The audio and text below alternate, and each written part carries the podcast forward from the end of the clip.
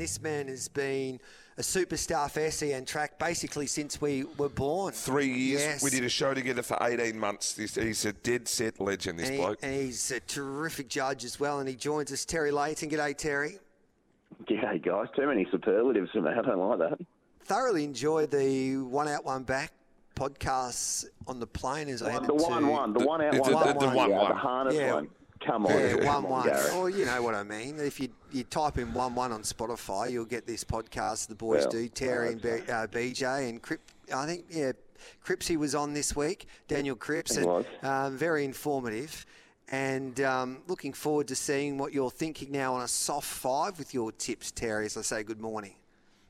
Yeah, g'day guys. Again, I'm looking forward to seeing you both today. First and foremost, you know, Oh, yeah. socialisation is really, uh, yeah, is really the. Uh, well, it's the main part of today, but there's been some pretty key scratching first thing this morning. So I think in the Joey, Acromantula has come out. So that was the leader. That was the horse I was very keen on, um, being in front from start to finish. So that's thrown a real, uh, a real fly in the ointment of that race. Whether Rev It Up now can cross, or whether a horse like Excellent Dream Mood Swings um, shows a bit of pace. Even our horse Halatorium, but I'm pretty sure we're going to be looking for some cover with him. Um, and in race one, Cosmopolitan Girls out as well. So the Pierces have had a couple of late outs. Hopefully everything's all right in their yard. But uh, changes the complexion of the day, guys. But um, yeah, no, we're, we're excited. The Kalgoorlie form's done now as well, Gareth. I know you like your uh, your, your Kalgoorlie form, so I've just uh, yeah, we've got it all ready to go.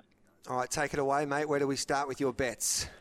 All right, we'll go to race five at Ascot. Number two, Beads. I've been uh, pretty confident on this uh, this bloke most of the week. I've marked him favourite. Um, I'm just happy to take on Snowdome. Look, Snowdome can definitely win the race, but at, at even money or something close to it, it's not going to get me. Um, I reckon he lands somewhere near the one one. He's just an each way bet, such an easy each way bet for me. Mid two dollars for the place.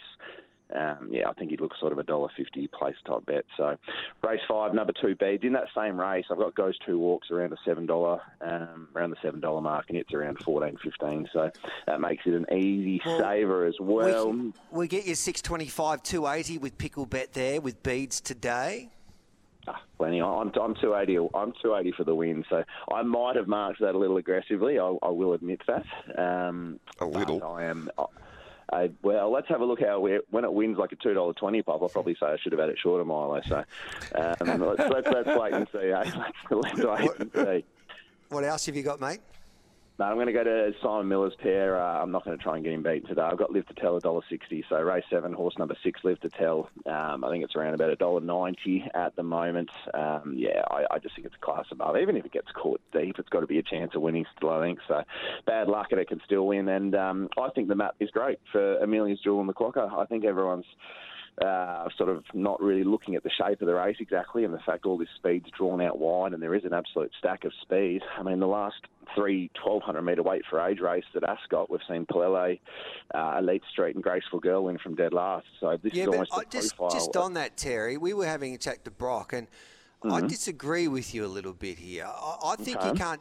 I can't. I don't know if you can take that type of history into a quokka because of the time of the year. I I think that the wind and the way that the wind um, delivers in that time of the year, like in the latter part of um, a year, in the early part of summer and the latter part of spring, the Fremantle Doctor is a lot more relevant than it is, say, um, in the middle of April. Well, I'll have to get my data up and check the wind conditions for them. But I mean, on the other Yep. side of that, I mean, sort of the argument to that would be that the tracks are a little bit harder and faster, which should suit the horses closer to the speed in November. Spot because on. It's hotter, it's hotter weather as well. So Yep. There's sort of two ways to look at it. But for me, it's more just about speed map. If you gave me a race today, and we go back to past Winterbottom winners, Barracky, Magnificio, uh, Haydock, you give me a really good map for a Uncommon James or whoever you think's going to lead or, or be in the right position in this race, and I'd say, yeah, fair enough. I, I don't think um, Amelia's Jewel is going to come from last and get them. I just don't have any of those horses getting the right run and a nice soft run where Amelia's Jewel can't be sort of four lengths off them and mowing them down down the centre of the track. So I, Yeah. I think with the redraw and Red Can going from 5 to 11 and Uncommon James going from whatever it was, 10 to 13, and Asfoora even drawn wide. Um, I just think it, it sort of equates to a bunched field and something coming late. I guess the fly in the ointment is the um, the other horse that's been well backed is, is Bella Nipotina, who's drawn well. Settles in the right spot, follows the right horse. It could have a head start on Amelia's Jewel. It's um, not uh, she's not able to turn around, but uh, yeah, I'm I'm seeing the drift instead of her going around 240. I'm going to see three bucks, 320, and I'm not going to go too hard on her. But that for me gives us an opportunity to have a bet, and I'm going to follow it. All right, mate. Just quickly at um, Kalgoorlie today, what are you doing? Uh, the best of Kalgoorlie, race four, number four, Celebrity Witness, and race seven, number one, Wise Words. Pretty keen, race four, number four, though, Celebrity Witness. I think it'll get the chockies today.